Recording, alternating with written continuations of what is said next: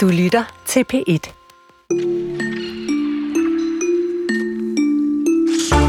Kunstig intelligens er intet uden os, og behøver jo en hel masse kreativ energi fra mennesker for at kunne blive klogere.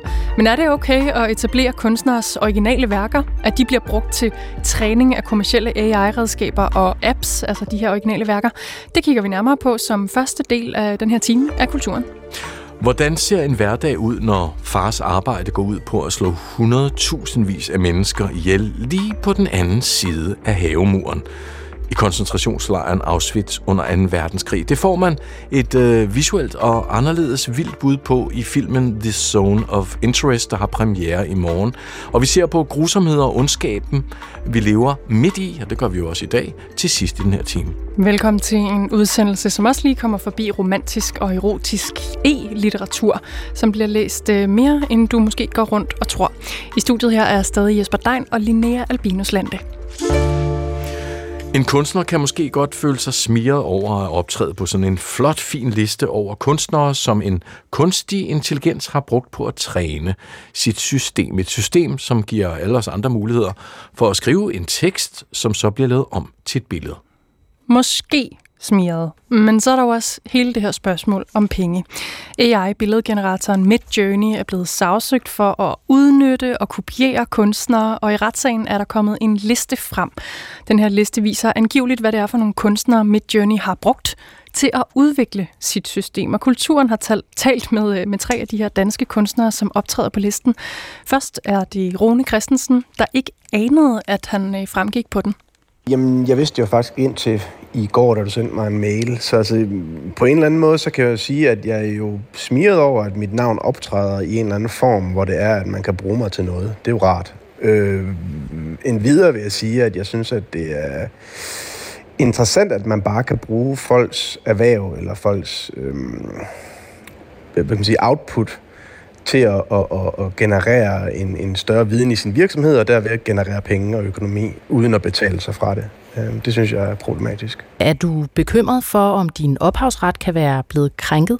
Ja, men det, er jo svært altid det her med, med ophavsretten, når man netop bruger så mange digitale medier, som man, man gør i dag. Ikke? Altså min ophavsret til at blive delt på forskellige sider. Man kan sige, når jeg lægger mine billeder ud på sociale medier som Instagram for eksempel, viser, at det bliver videredelt på nogle forskellige former øh, for kunstplatforme derinde eller magasiner, uden at jeg har givet tilladelse til det, så er det selvfølgelig rigtig rart for mig, fordi at mit navn og mine værker, de kommer ud til, til, til verden. Men samtidig med, så er jeg også med til at skabe content for de her platforms. Og det er jo lidt det samme her, ikke? Altså, jeg synes, det er sådan en gråzone. Jeg ved ingenting om jura omkring det, men, men jeg synes, det er en gråzone, og man kan sige, det er jo godt at blive eksponeret. Det er de fleste, øh, har de fleste brug for. Øh, så, så jeg synes, det virker som en gråzone for mig, som jeg har meget lidt forståelse for. Ved du, hvad du skal stille op, hvis din ophavsret er blevet krænket? Jeg aner det ikke. Nej. Vi talte i går med kunstneren Christoffer Ørum, som bruger Midjourney aktivt i sit arbejde, og han sagde blandt andet sådan her.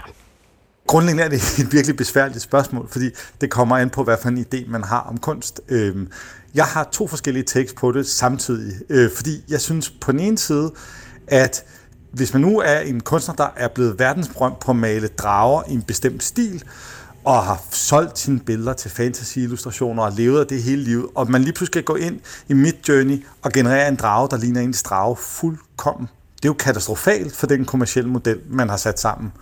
Men så kunne man også være sådan en kunstner som mig, som tænker, jeg vil bare gerne have alle mine ting ind i algoritmen, så den skabte nogle sjovere billeder, i stedet for de der standardbilleder, den kan skabe.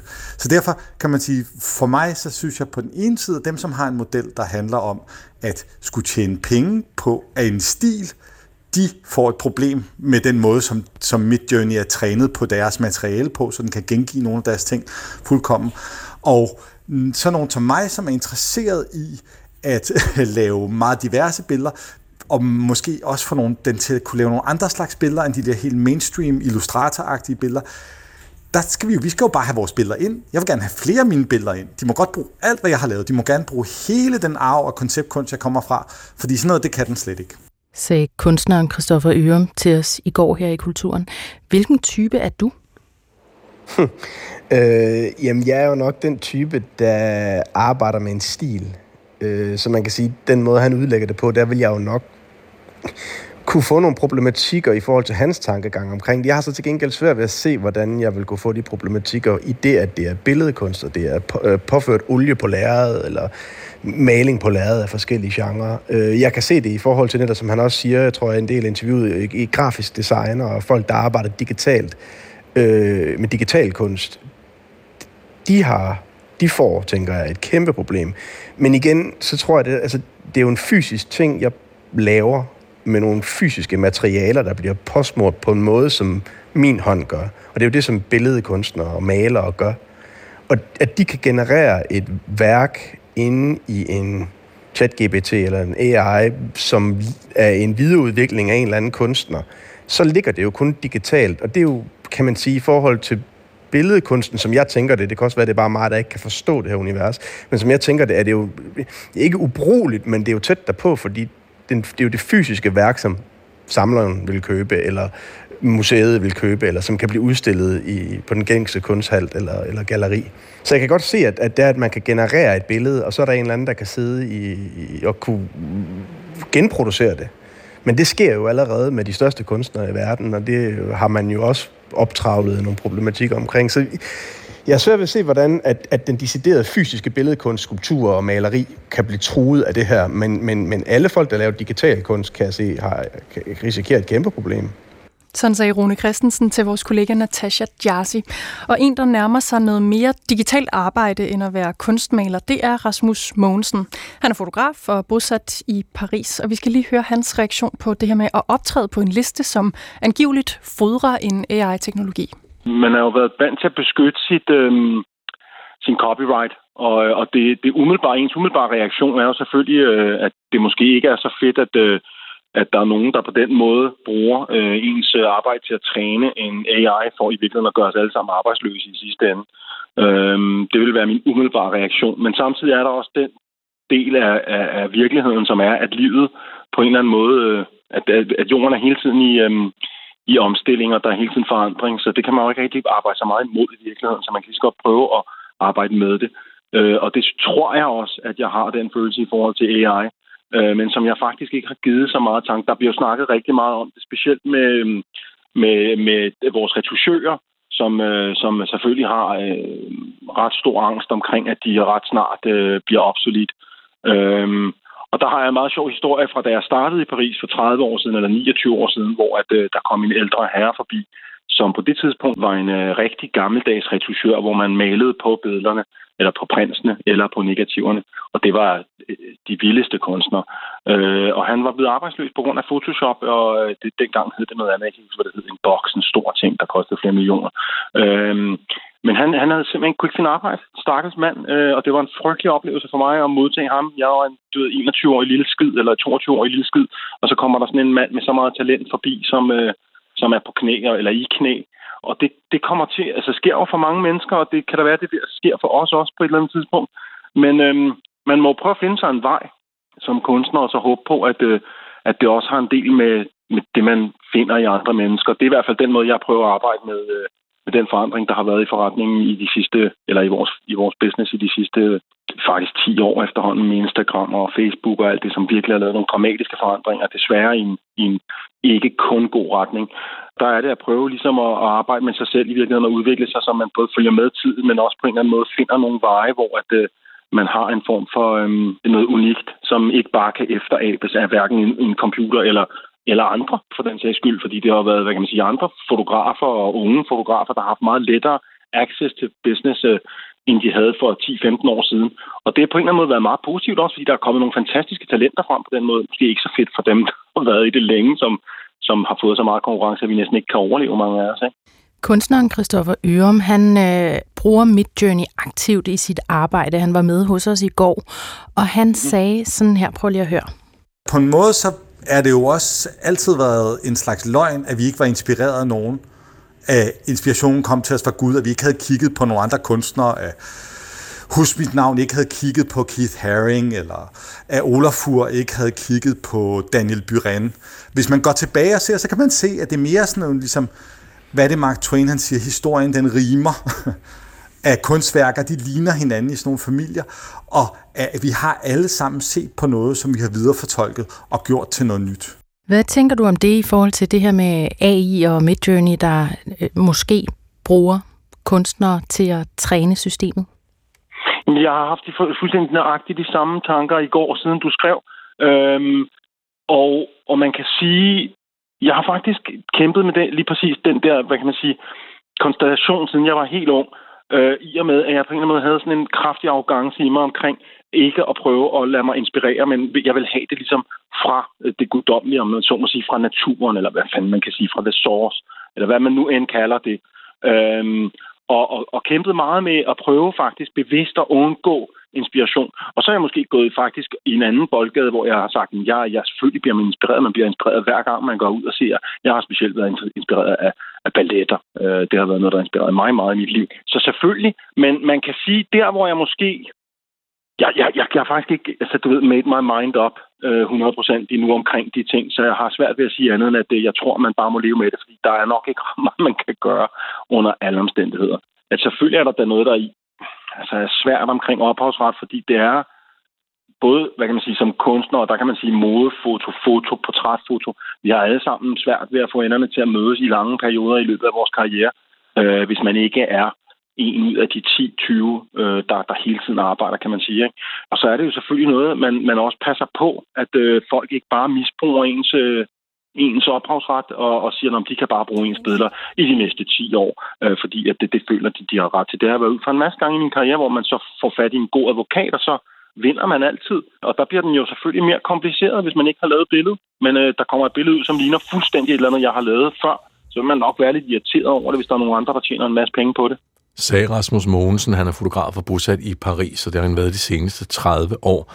Videre til en øh, anden kunstner, en billedkunstner, Troels Carlsen. Han var også overrasket over, at hans navn var på listen, der angiveligt er lavet af AI-teknologien Mid Journey.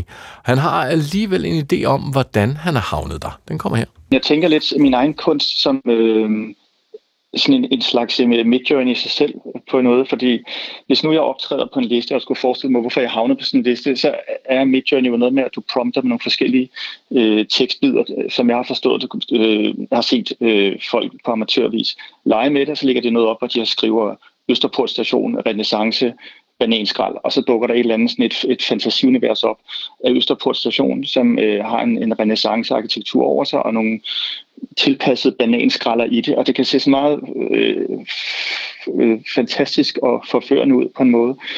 Og hvis jeg kan forestille mig, hvordan jeg kan havne på sådan en liste, så er det, er det måske noget med, at jeg selv prompter min kunst med forskellige elementer. Øh, jeg tager ting fra den menneskelige anatomiske billedverden og prompter det med min, min, mit tomme lærred med det, og så prompter det med alle mulige elementer fra naturen. Det kunne være dyr, dyr, dyr det kunne være øh, grene, det kunne være øh, ting fra, øh, fra øh, vores madverden, grøntsager og alle mulige sådan nogle ting.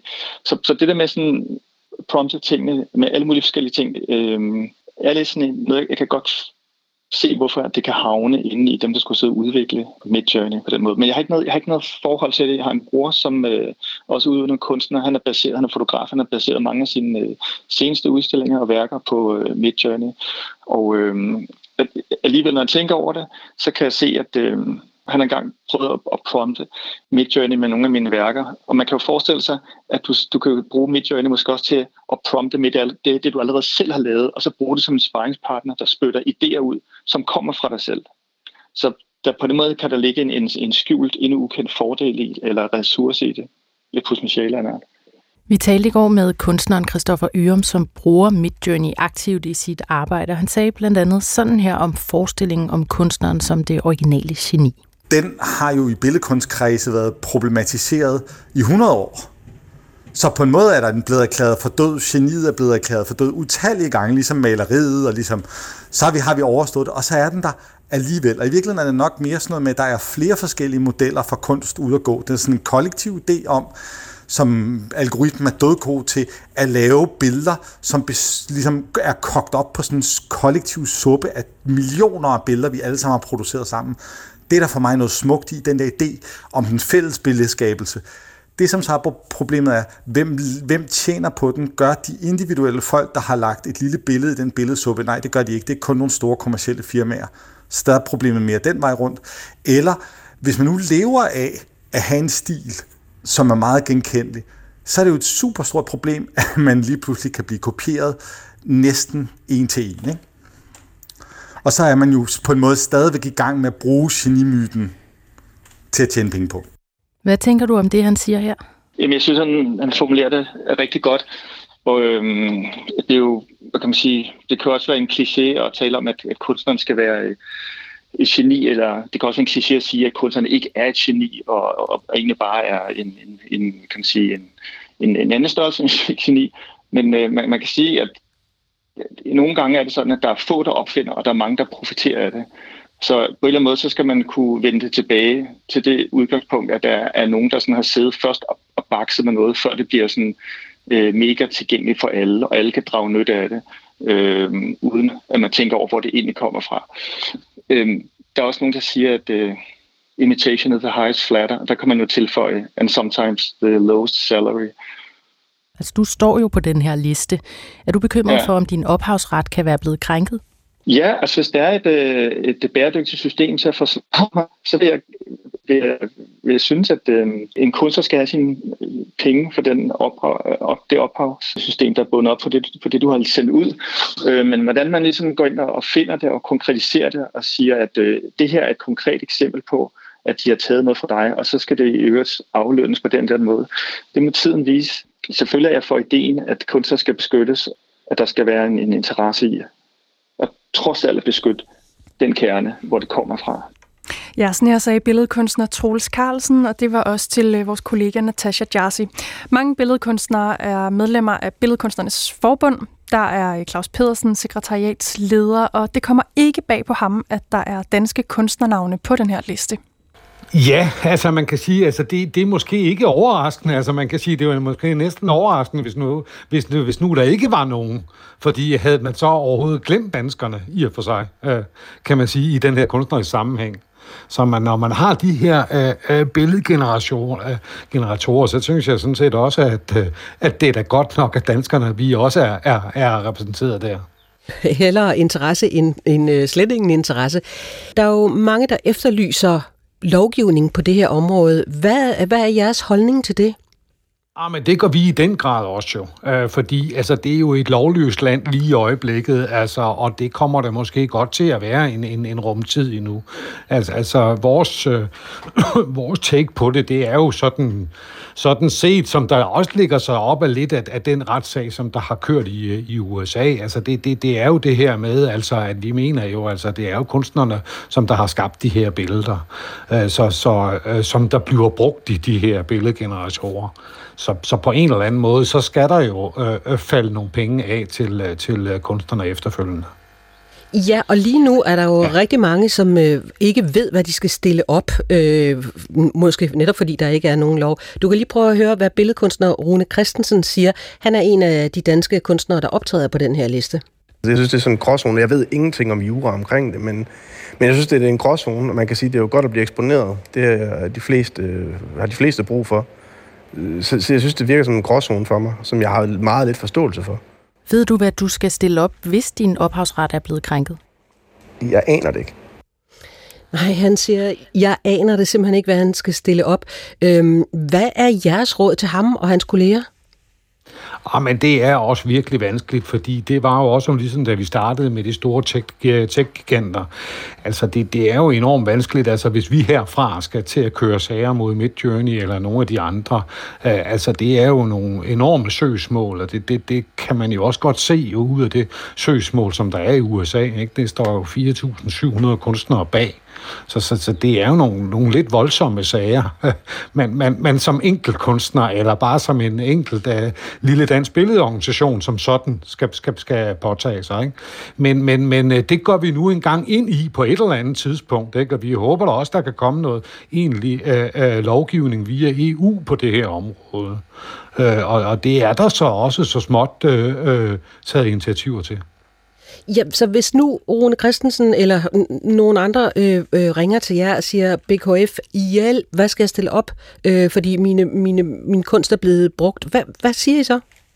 Ah, men der, der, vil det jo være, der, der vil det jo stadigvæk sådan, at der er de almindelige kopiregler, de gælder jo stadigvæk. Altså, hvis, hvis nu er Rune, han, han er, hvis nu han er blevet plagieret, og også via, altså om så det er via AI, eller hvad det ellers er, jamen så vil der være nogle sag, hvis det ellers er, er på, på dansk grund og så videre.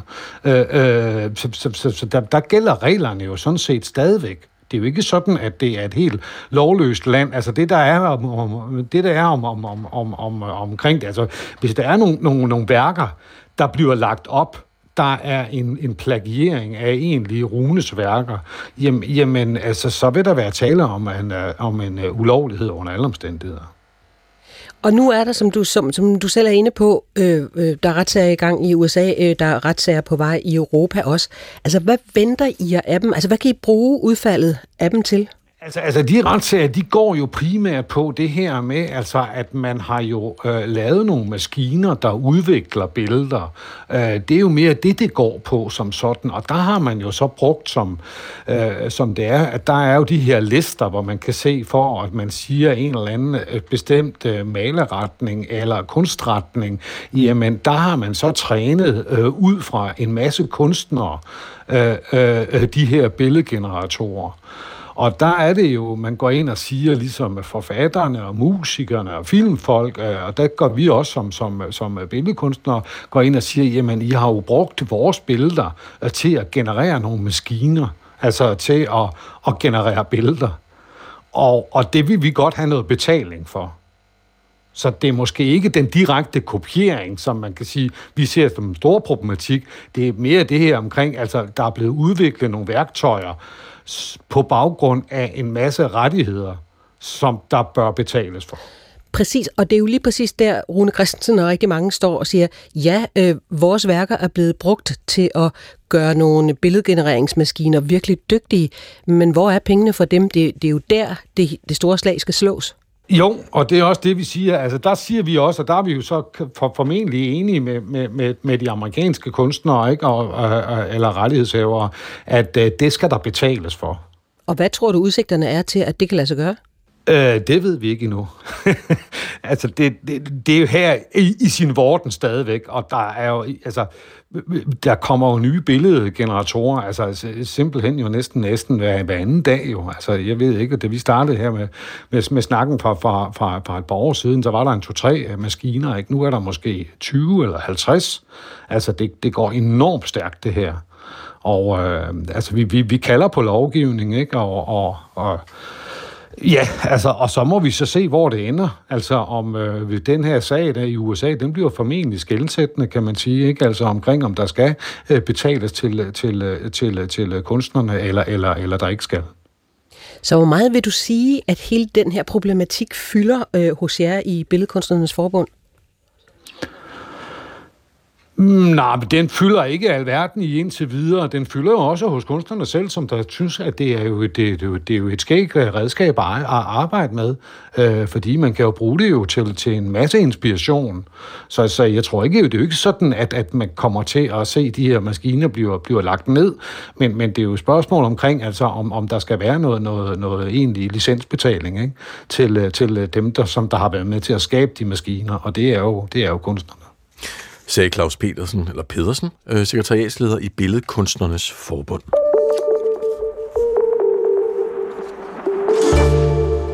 Ny teknologi, nye muligheder, og det er den samme reaktion hver gang ny teknologi presser sig på, så bliver vi bange.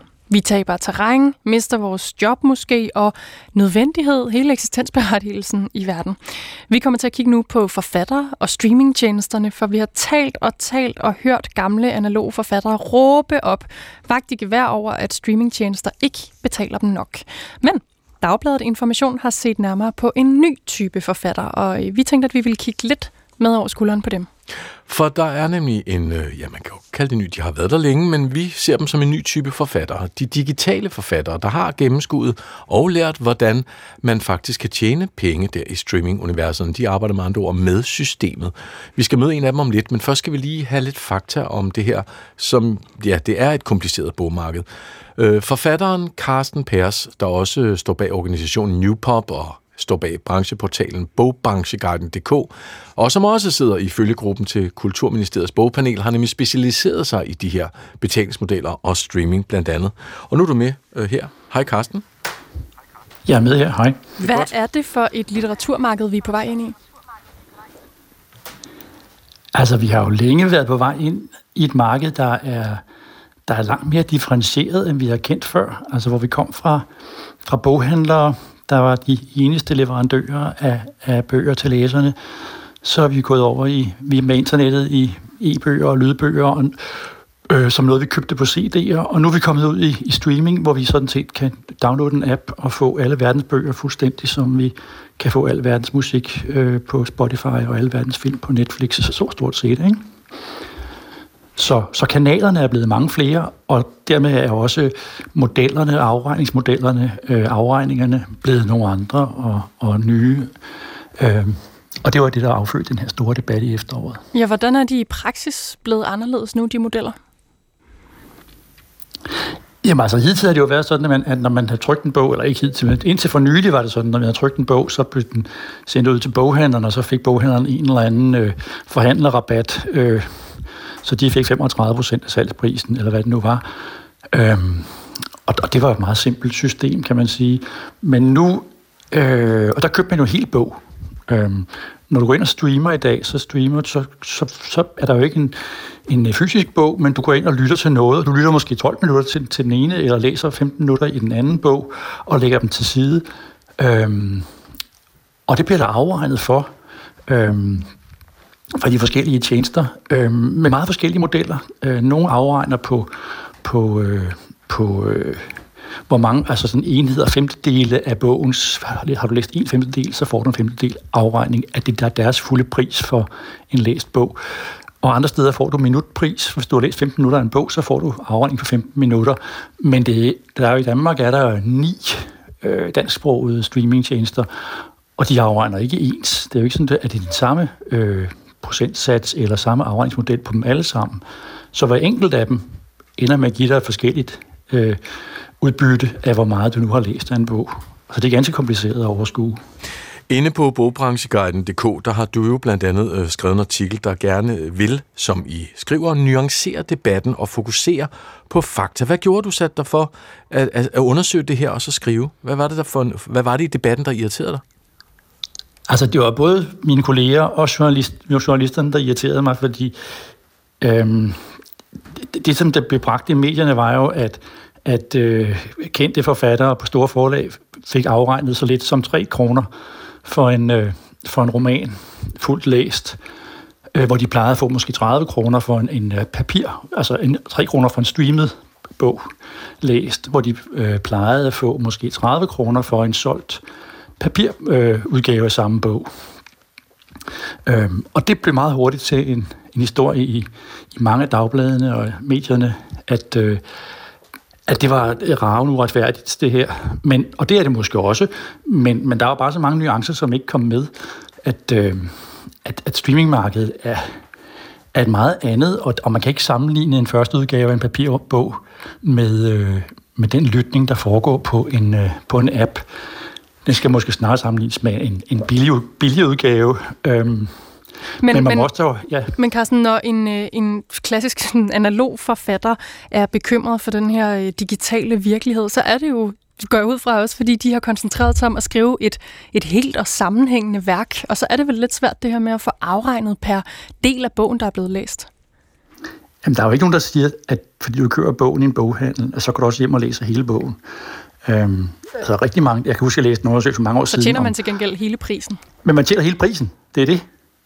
Og det er jo det, der, der er sagen her, at, at vi sammenligner det der med, at man køber hele bogen, og så har man betalt, uanset om man læser noget i den, eller ikke læser noget i den. Og også uanset om man læser den og deler med den anden, som også læser den, og den tredje, som også læser den. Altså, der kan være mange læsere af en papirbog. Der kan ikke være mange læsere til en, øh, til en stream. Altså, når du abonnerer på en streamingtjeneste, kan du ikke dele din bog med nogle andre. Så der er en masse faktorer praktisk der, som er forskellige. Øhm, men men, øhm, men for, for brugerne er det måske meget fair at sige, at jeg læser 20 sider, men det interesserede mig ikke, og nu øh, lægger jeg den til side, og så betaler jeg for de 20 sider, jeg læste. det er i hvert fald et vilkår, vi kommer til at leve med. Øhm, jeg tror ikke på, at vi kan leve om på det med streamingtjenesterne. Og hvad er det så, øh, når du kigger ud over branchen Ja, hvad er det for fejl, som, som diverse analog forfattere, nu lader vi være at nævne navne, men det er jo sådan lidt mere konservative slags, der har været ude at råbe højt, ikke? i debatten om streamingtjenesterne, der ikke betaler nok. Hvad, hvad er det, de glemmer lidt? Hvad er det for et potentiale, de ikke får del i? Jeg tror bare ikke, de er klar over det. Altså, jeg tror, der er jo den her forskel, at de forfattere, som, øh, som optrådte i den artikel, som, som var i Information i går, øh, det er forfattere, som, som selv udgiver deres bøger, og dermed har direkte adkomst til, øh, til streamingtjenesternes øh, statistikker og, og opsætning af deres bøger i, i streamingtjenesterne. Så de kan gå ind og, og, og ændre metadata og, og, og se, hvor mange folk, der læser deres bøger, måske endda på hvilket tidspunkt af døgnet og hvilket, hvilket køn de har. Den adgang har en forlagsforfatter i hvert fald mig bekendt, typisk ikke, fordi det er forlaget, der sidder med de her data. Øhm, så de forfattere, der giver ud i medierne, kender antageligt slet ikke de her, de her, øh, de her værktøjer, som, som, øh, som selv, selvstændige forfattere, selvudgivende forfattere har, har fuld adgang til. Og noget af det, jeg har kaldt på, det er at sige, at vi er nødt til at have en, øh, en, øh, en, en, en, en fuld åben debat i bogbranchen om, øh, og samtale om, hvad er det her, det gør ved os? Det er en ny salgskanal. Hvad er det, det gør ved vores, vores, øh, vores, øh, vores branche og vores bøger, vores litteratur? Og prøve at sikre, at, at, at der bliver nogle afregningsmodeller, som, som i hvert fald ikke udgrænser. Det er ikke fordi, jeg, jeg, vil, jeg vil det til liv, som, som fungerer for nogen nu, men vi skal passe på ikke at udgrænse lyrikken, eller de store romaner, eller den tunge faglitteratur, eller, eller andre genrer, som måske ikke lige matcher den her nye kanal. Så Carsten, hvis jeg nu skal prøve at være lidt, lidt grov og stereotyp, så kan vi måske inddele forfattertyperne i to kasser. Altså dem, der tænker traditionelt i den analog form, hvor man udgiver en gerne en fysisk bog og går via et forlag. Og så er der de digitale forfattere, som meget mere orienterer sig mod streaming helt fra begyndelsen, øh, deler op i øh, korte, korte kapitler, som du siger, ændrer metadata, altså søgeord, sådan, så man kan finde deres værker frem på streamingtjenesterne ret hurtigt i forhold til, hvad der sker i resten af samfundet. Og, og i små bind i øvrigt også, så der er flere bøger derude, som de har er afsender på osv. Altså, er, er det sådan, at man bliver nødt til at tænke økonomien helt fra, helt fra de aller, aller første spadestik af ens øh, litterære værk, når man går i gang med at, at skrive det? Altså, jeg hopper ikke på den der med to slags forfattere. Øhm, og, øh, og nej, altså, det kommer hvem man er. Altså, der, jeg, altså, hvis, der, de forfattere, de, altså, det, det, er jo ikke kunst, vi snakker om det her. Det er jo, det er jo, øh, det er jo håndværkslitteratur, det er, det er brugskunst, det er... Altså, vi skal jo ikke... Vi skal, vi skal, altså, problemet er, at vi jo altid, i, i hvert fald mange gange tidligere, har, har, har bogbranchen og, og bogkritikken jo øh, øh så forholdt sig til den store litteratur, øh, på de store forlag, øh, for de store forfattere. Men, men summen er jo, at, at, at vi er mange slags læsere, og der er rigtig mange, der ikke er klædt på til at læse øh, øh, Sola Balle, eller, eller, øh, eller hvem det nu er, og hun er jo selvgiver, det, altså, det er jo meget interessant. Øh, eller Jens Christian Grøndal for den sags skyld. Øh, rigtig mange har lyst til at læse, hvad der svarer til badehotellet, eller, eller Huset på Christianshavn, eller, eller erotik, eller krimier. Øhm, og, og den, den læt, hele, det, hele den øh, kæmpemæssige pulje af bøger og litteratur, er jo altid blevet underkendt af, af, den, øh, af, af, af kritikerne. Øh, men der begynder sådan at være morgenluft nu. Og, og, og øhm, og disse her håndværkere, de vil jo også måske være mere tilbøjelige til at, at, at gå efter at, at kunne leve af det øh, bedst muligt. Ikke jeg, kunne, jeg tror, at de to fatter, der er i, i, øh, i artiklen i går, bestemt kan leve af fuldt af det. Mm, men andre forfattere skriver jo alene, alene og blandt andet for eksempel Solvej Balle, bruger 25 år på at skrive sin store roman øh, Septet her.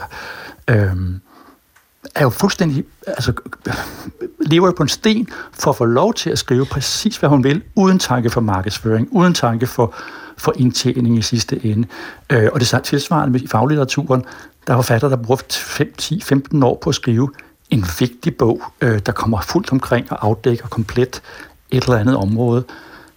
Og der er ikke tanke på, øh, på at maksimere og bruge metadata eller Google optimere. Øhm, så altså, vi er mange slags. Øhm, men de findes det her. Og, og det fik... jo altså, Ja, ja, undskyld Carsten. Jeg vil sige, nu fik vi lidt et, et, et, et lille indblik i, øh, i nuancerne i bogmarkedet. Godt. Tusind tak for det.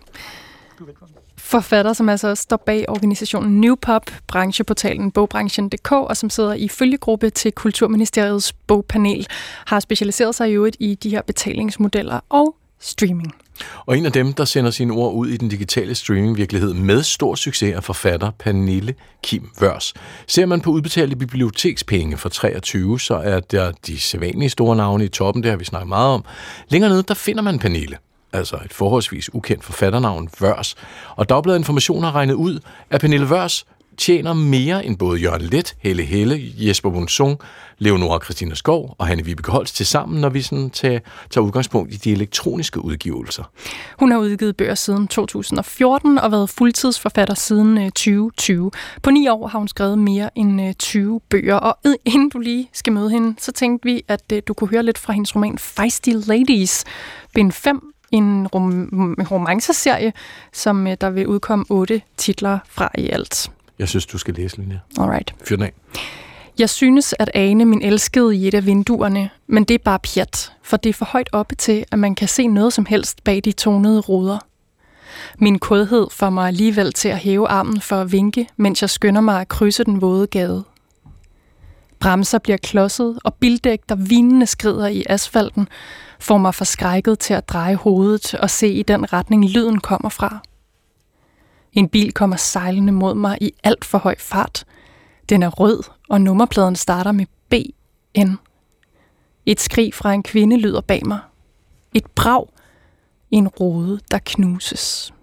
Ja, det var altså en lille bid fra Feisty Lady Spin 5. Der kommer i alt 8 titler. Og tidligere dag, der fangede forfatteren bag det her, Pernille Kim Vørs, for at høre hende, hvordan hun skriver målrettet til det digitale publikum. Og ja, vi startede med at spørge, hvad gjorde hende egentlig til forfatter? Jeg blev forfatter, dengang min mor hun, hun, hun døde, hvor jeg havde en masse indbrændte øh, følelser, som jeg så skrev ned, og efter 200 sider, så, øh, så havde jeg fået nok af det, men så fandt jeg faktisk ud af, at jeg kunne lide at skrive. Øh, det var et frirum for mig, så jeg gik i gang med at skrive min første det var så en adult fantasy øh, bog, men den udgav jeg ikke, fordi jeg tænkte, det var Danmark ikke klar til. Så jeg gik to øh, fantasien væk, og så skrev jeg en bog, hvor der er bare romance i. Jamen derefter så, øh, så sendte jeg mit, øh, mit manuskript til, til nogle forlag. De større forlag gav mig afslag, men der var et mindre forlag, der, der sagde ja.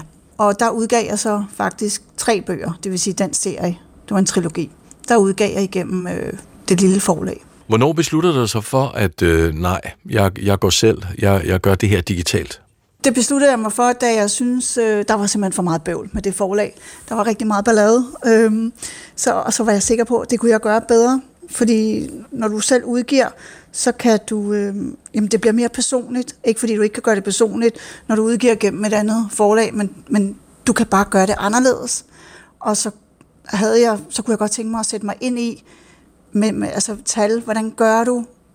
Hvorfor siger forlagene, at det er så stort et arbejde? Det er så så stort et arbejde, men, men så muligt er det heller ikke. Det kan godt lade sig gøre. Hvad var det for ballade, du oplevede med sådan det analoge gammeldags forlag? Jamen, det, det var bare frem og tilbage. Øh, der blev udgivet øhm, hvor der ikke skulle udgives, altså de forskellige, hvor der er jo fysisk bøger, der er lydbøger, der er e-bøger, øhm, hvor vi havde en aftale om, hvordan det skulle udgives, hvornår det skulle udgives, og det blev ikke overholdt. Når man så arbejder, øh, som du gør, alene, hvordan adskiller de digitale, det digitale bogarbejde sig fra det fysiske? Der, jeg kan jo kun sige det fra, fra min side af, og jeg kan se det fysiske salg, det går hurtigt i stå. Hvor øh, det digitale, øh, streaming specielt, jamen det fortsætter i uendelighed. Og det er jo, det er jo på grund af streamingtjenesterne. Øh, bibliotekerne også, fordi, men, men folk skal ikke betale særlig mange penge for, for øh, selve streamingtjenesterne, og de kan jo bare få lov til at gå ind og læse det igen og igen og igen. Jeg har jo rigtig mange øh, folk, læsere, der læser mine bøger om og om igen. Hvordan øh, arbejder du så som forfatter? Hvordan skriver du dine bøger? Gør du det på en anden måde? I forhold til streamingtjenesterne, altså når jeg skriver en bog, så tænker jeg ikke, jeg slukker fuldstændig for, hvad andre synes. Og så har jeg jo selvfølgelig min beta-læser, der går ind og retter til og siger, hvis ikke det starter fangende nok, et kapitel skulle gerne starte. Men, men det er sådan set ligegyldigt, om det er streaming, eller om det er fysiske, eller bare almindelige salg af e-bøger og lydbøger. Det, hvert kapitel skal fange med det samme, første anden linje. Så det er lidt ligesom vi, øh, vi oplever på TikTok, altså der er større krav til anslaget skal simpelthen være mere kapav, øh, for at der er salg i det, og folk gider læse det? Ja. Hvordan påvirker det dig som forfatter, at du på den måde skal levere, at du ikke kan gå helt artsy til værks, gætter på? Det kan man så ikke gøre. Nej, men jeg, altså, jeg ser det ikke på den måde, at, øh, at det skal være skrevet til selve streaming-tjenesterne. Jeg, jeg tænker bare på, hvad fanger mig? Øhm, gider jeg sidde og læse en bog, som ikke fanger mig på de første 10 sider? Nej, det gider jeg ikke. Så lukker jeg den, og så går jeg videre til næste. Så, så det er simpelthen det er sådan, jeg tænker. Og når du så skriver, Pernille, hvordan, øh, hvordan, hvordan gør du så, når du har den her romance? Nu hørte vi lige lidt fra, fra Feisty Ladies. Øh, hvordan griber du det arbejde an? Jeg prøver at overskride mine egne grænser hele tiden, når jeg skriver. Og det har jeg gjort med Feisty Ladies i form af den erotiske del. Den er lidt hårdere, end, øh, end hvad jeg normalt skriver. Så, så, så det er simpelthen det, jeg hele tiden gør. Jeg prøver hele tiden at overskride mine egne grænser og udfordre mig selv. Og det er også derfor, vi kommer ind på, øh, at nu skriver jeg, hvis jeg kan ramme den, bøger på kun 300 sider, fordi øh, det havde jeg meget svært ved.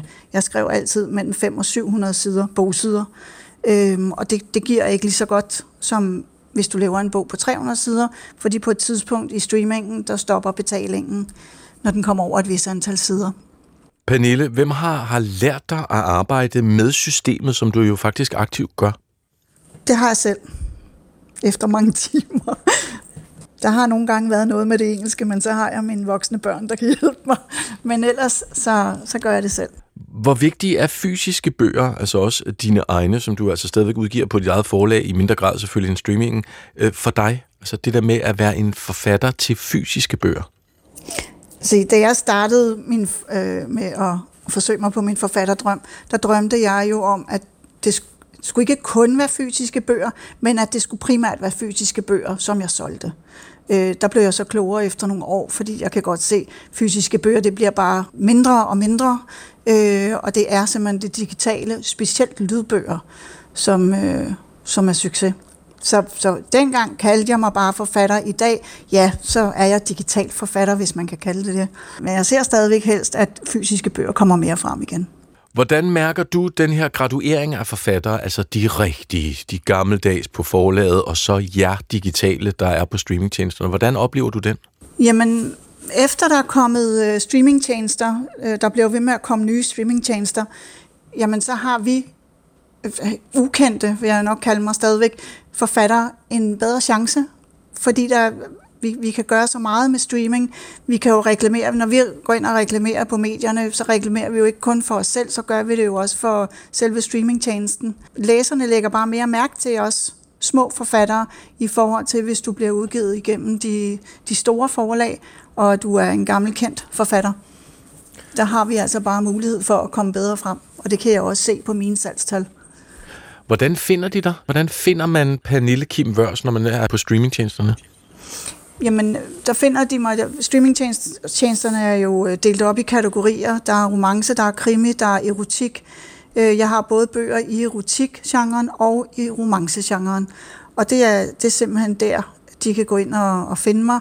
Og dem, der så har læst mine bøger, og som kan lide mig som forfatter, de kan jo så gå ind og følge selve forfatteren inde på streamingtjenesten. Og så kan de jo få at vide, så får de en pop-up, når det er, at nu er der kommet en ny udgivelse for den her forfatter. Sådan jeg fortalte Pernille Kim Vørs tidligere i dag til dig, Jesper Dein.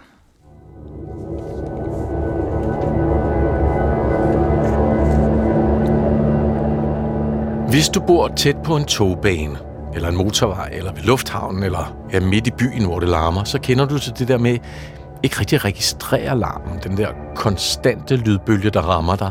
Det bliver hverdag, toget kører, fly letter, og du lever, og du passer hunden og blomsterne i jorden, hvis du er så heldig at have en have.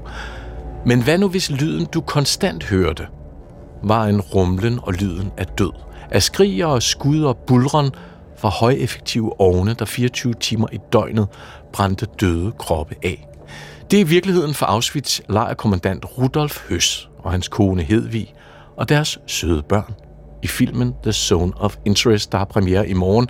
Og det giver os rigtig god mulighed for her på programmet lige at dvæle lidt ved det der onde ved det grusomme, som mange af os, også i de her måneder med krig og terror, helst vil fortrænge. og glemme i hverdagen. I filmen følger vi kommandantfamilien Høst, der lever, hvad der umiddelbart ligner et form for drømmeliv, med deres børn og jødiske tjenere i det store hus med en imponerende velholdt have. De har umiddelbart ikke nogen bekymringer over de frygtelige masseudryddelser, som foregår lige på den anden side af muren i haven, hvor korsetlejren skyder kul sort røg op. Børnene er ulasteligt klædt, har alt i legetøj, går i skole, svømmer i floden. Og vi skal lige høre fra en scene fra filmen, hvor fru Høs viser sin mor rundt og præsenterer blomsterne og grøntsagerne og bistaderne i haven i larmen fra de uendelige togvogne, som kører nye fanger ind i lejren. Das ist ja wunderschön. Ja, die Azaleen da. Hier gibt es auch Gemüse. Bisschen Kräuter, auch Rosmarin. Hier ist rote Beete. Das ist Fenchel. Die Sonnenblumen. Ja. Und hier ist der Kohlrabi. Die Kinder essen wahnsinnig viel. Ja, kålrabi. Kohlrabi, som børnene godt kan lide at spise, siger hun, og så går de bare videre og ser på bistader, mens togvogne med jøder kører forbi. Filmen The Zone of Interest er et, havde du nok gættet, holocaust-drama baseret på den britiske forfatter Martin Amis bog af samme navn fra 2014. Det her historiske drama er instrueret af Jonathan Glazer, og lydsiden har Johnny Byrne produceret. Og det interessante her er nemlig, og det er jo grund til, at jeg nævner ham, Johnny Byrne, at vi aldrig ser ondskaben, volden, døden, men kun hører den, præcis som familiens børn. Ja, altså, Rudolf ser den selvfølgelig. Børnene gør ikke. vi gør heller ikke. Vi ser glansbilledet. Hverdagen, der udfolder sig. Tragedien, den ekstreme ondskab, hører vi kun og ser antydninger af. Som en af dem, jeg så den her i går. Holdt op. Øhm, der har set, jeg har set stort set alt lige nær. Du kom begejstret tilbage Jeg er meget øh, produceret øh, film om holocaust og en verdenskrig så deltid. Så er The Zone of Interest en ret øh, vild omgang. Øh, og vi tænkte, det her, den her grusomhed, den fortrængning, den ondskab, den må fuld filosofien, idehistorien, filosofien have dyrket. Ja, så vi sendte filosofilektor og forfatter til en tænkepause om tortur, Morten Dige afsted fra Aarhus Universitet i øvrigt, ind for at se den her film, og nu er han med fra vores studie i Aarhus. Hej Morten. Hej hej. Inden vi øh, kaster os over tanker om ondskab og menneskets evne til at fortrænge og leve midt i et slags vanvid, som det vi hørte om her, så lad os lige øh, dvæle lidt ved den her tysksprogede film af engelske Jonathan Glazer. Hvad var din umiddelbare reaktion, da, da du gik ud af biografen? Jamen, jeg var også øh, altså, øh, øh, både rystet og imponeret, vil jeg sige, øh, fordi det er sådan en meget konsekvent øh, gennemført take på den øh, historie øh, her. Øhm, og, øh, og man kan sige, at vi har jo også øh, altså, hørt den historie rigtig mange gange, og også set øh, det fremstillet i billeder og i levende billeder. Og, øhm, og der synes jeg, det er meget øh, øh altså, dygtigt gjort, det der med, at, at filmen ligesom også øh, taler op til sit publikum i forhold til det der med at digte med, i forhold til, hvad sker der lige på den anden side af muren, hvad er det, man hører i baggrunden øh, der. Øh, for det første, og altså også det der med at ligesom øh, føle med, eller altså at man, man, øh, at man også sådan følelsesmæssigt indlever sig i, øh, hvad der sker. Fordi det er øh, virkelig ikke noget, der bliver penslet ud eller stoppet ned i halsen øh, på en, men, øh, men øh, man bliver altså alligevel i den grad sådan aktiveret, både, synes jeg, intellektuelt og, og øh, emotionelt. Men efter at have set den, Morten, hvad er så dit bud på, hvordan de har kunne rumme alt det her grusomme, som de vidste foregik lige på den anden side? Ja, det, er, det kræver jo virkelig en kompleks øh, forklaring, altså øh, som jo dels har noget at gøre med, at man har haft en øh, ideologi, som retfærdiggjorde øh, øh, det her, og altså også det her med, at det øh, foregik i en form for øh, øh, øh system og orden. Øh, altså at, øh, at noget af det, der sådan er øh, øh, slående ved den form for øh, ondskab her, det er jo ikke, at det er en bestialsk form for øh, ondskab, eller sådan det rene kaos eller anarki. Tværtimod, så er der altså noget, der øh, udspiller sig sådan ekstremt velordnet og, og, og systematisk. Øhm, og det, øhm, det har mennesker generelt øh, altså simpelthen lettere ved at leve øh, med. Man, kan, øh, man har svært ved at øh, sådan øh, leve i lang tid i, i total kaos eller, øh, eller anarki, øh, uden på en eller anden måde at forholde sig til det, eller flygte væk fra det, eller, eller sådan noget. Men, øh, men her kunne man altså alligevel sådan bevare illusionen om, at jamen, der er styr på det, og, øh, og vi ved, hvad vi gør, og, og det er sådan ordnet øh, forhold, altså i den værste betydning af ordet selvfølgelig. Ikke? Men det kræver jo også en, en, en voldsom fortrængning. Altså, der var en film, der hed Wannsee-konferencen, som mm. også var tysk, som også på samme måde var meget imponerende, fordi den sat, der fik vi lov til at se, hvordan de beslutter at lave de en løsning øh, enden på, på jøderne. Mm. Øh, hvor det også foregår sådan helt stille og roligt. Når du har fået nye briller, Morten, sikkert en fin øh, kjole, du har på, eller det sagde de så ikke til hinanden. Du ved, hvad jeg mener? Ja. Den der hverdagsliggørelse af det. Hvad er det for en fortrængning, de er ude i, de her mennesker? Øh, ja, det er selvfølgelig en fortrængning af hele den menneskelige dimension øh, af det. Altså, det bliver gjort til sådan en, en øh, byråkratisk øvelse. Altså, her har vi et problem, der skal løses mest muligt øh, effektivt. Og, øh, og det kan man jo så selvfølgelig kun øh, gøre i og med, at man altså, øh, øh, altså udfører forskellige former for, for fortrængning. Altså øh, først og fremmest jo fortrængning af, at, at det faktisk er øh, mennesker, vi har med at, øh, at gøre. Og, øh, og det forudsat jo en helt ny sprogbrug, altså en anden måde at omtale øh, de her øh, mennesker på, også om, måden at omtale problemet på, at det var noget, der netop skulle løses, altså vi skulle have en endløsning, en endelig løsning øh, øh, på det.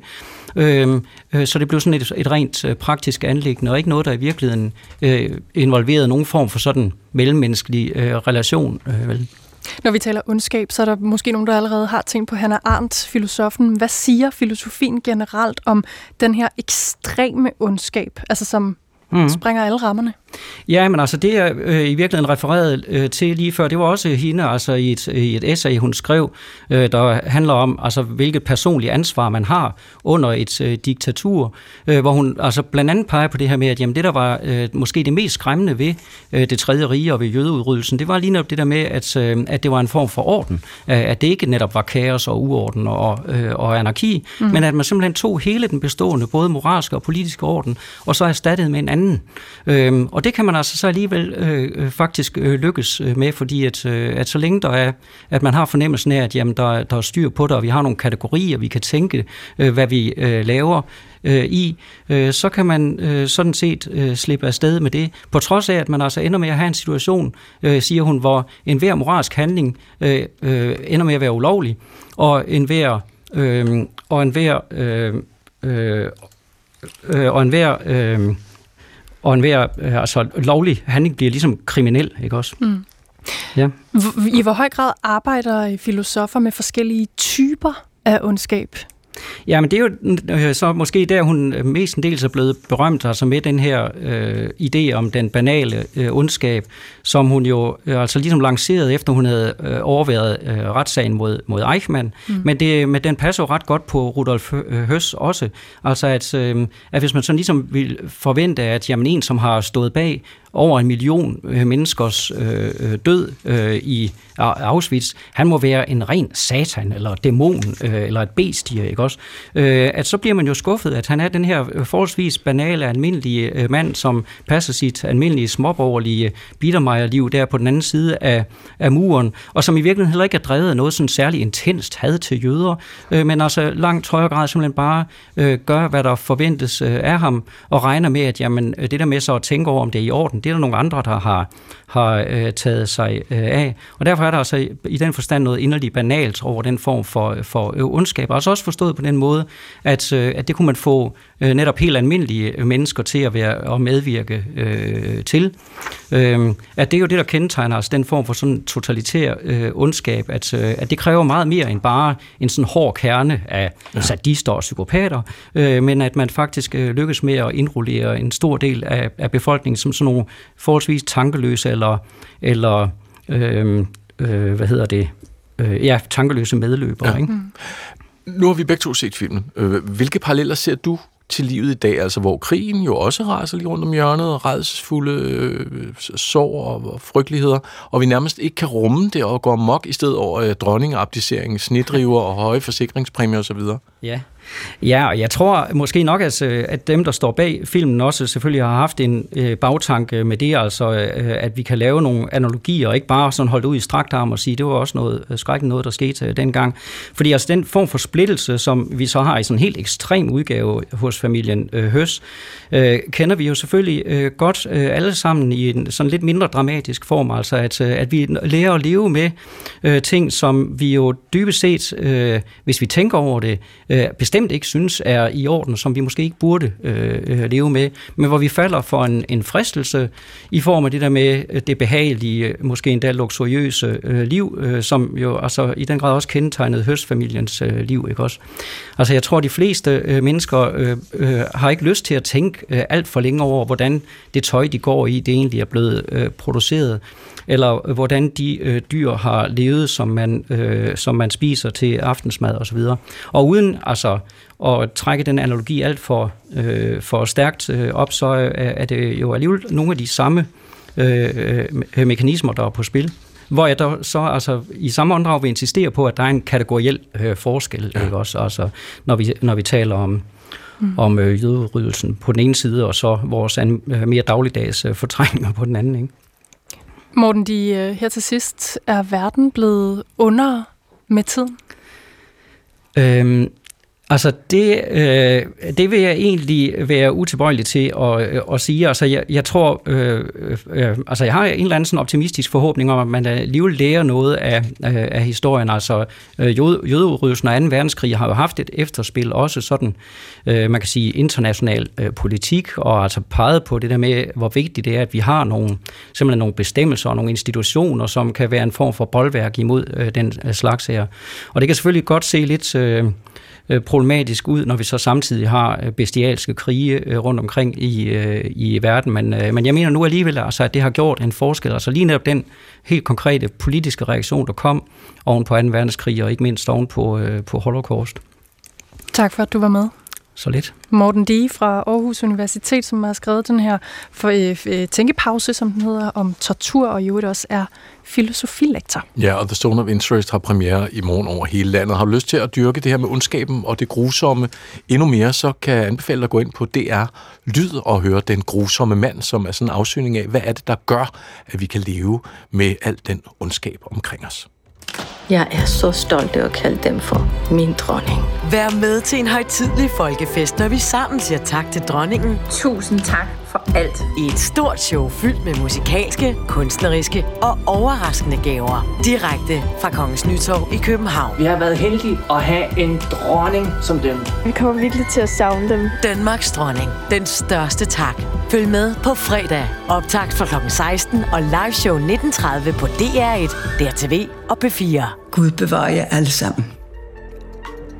Kulturen er slut for i dag. Kasper Dyrholm producerede programmet. Jesper Dein og jeg selv, Linnea Albinus Slante, var i studiet.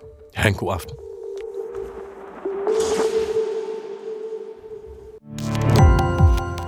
Gå på opdagelse i alle DR's podcast og radioprogrammer. I appen DR Lyd.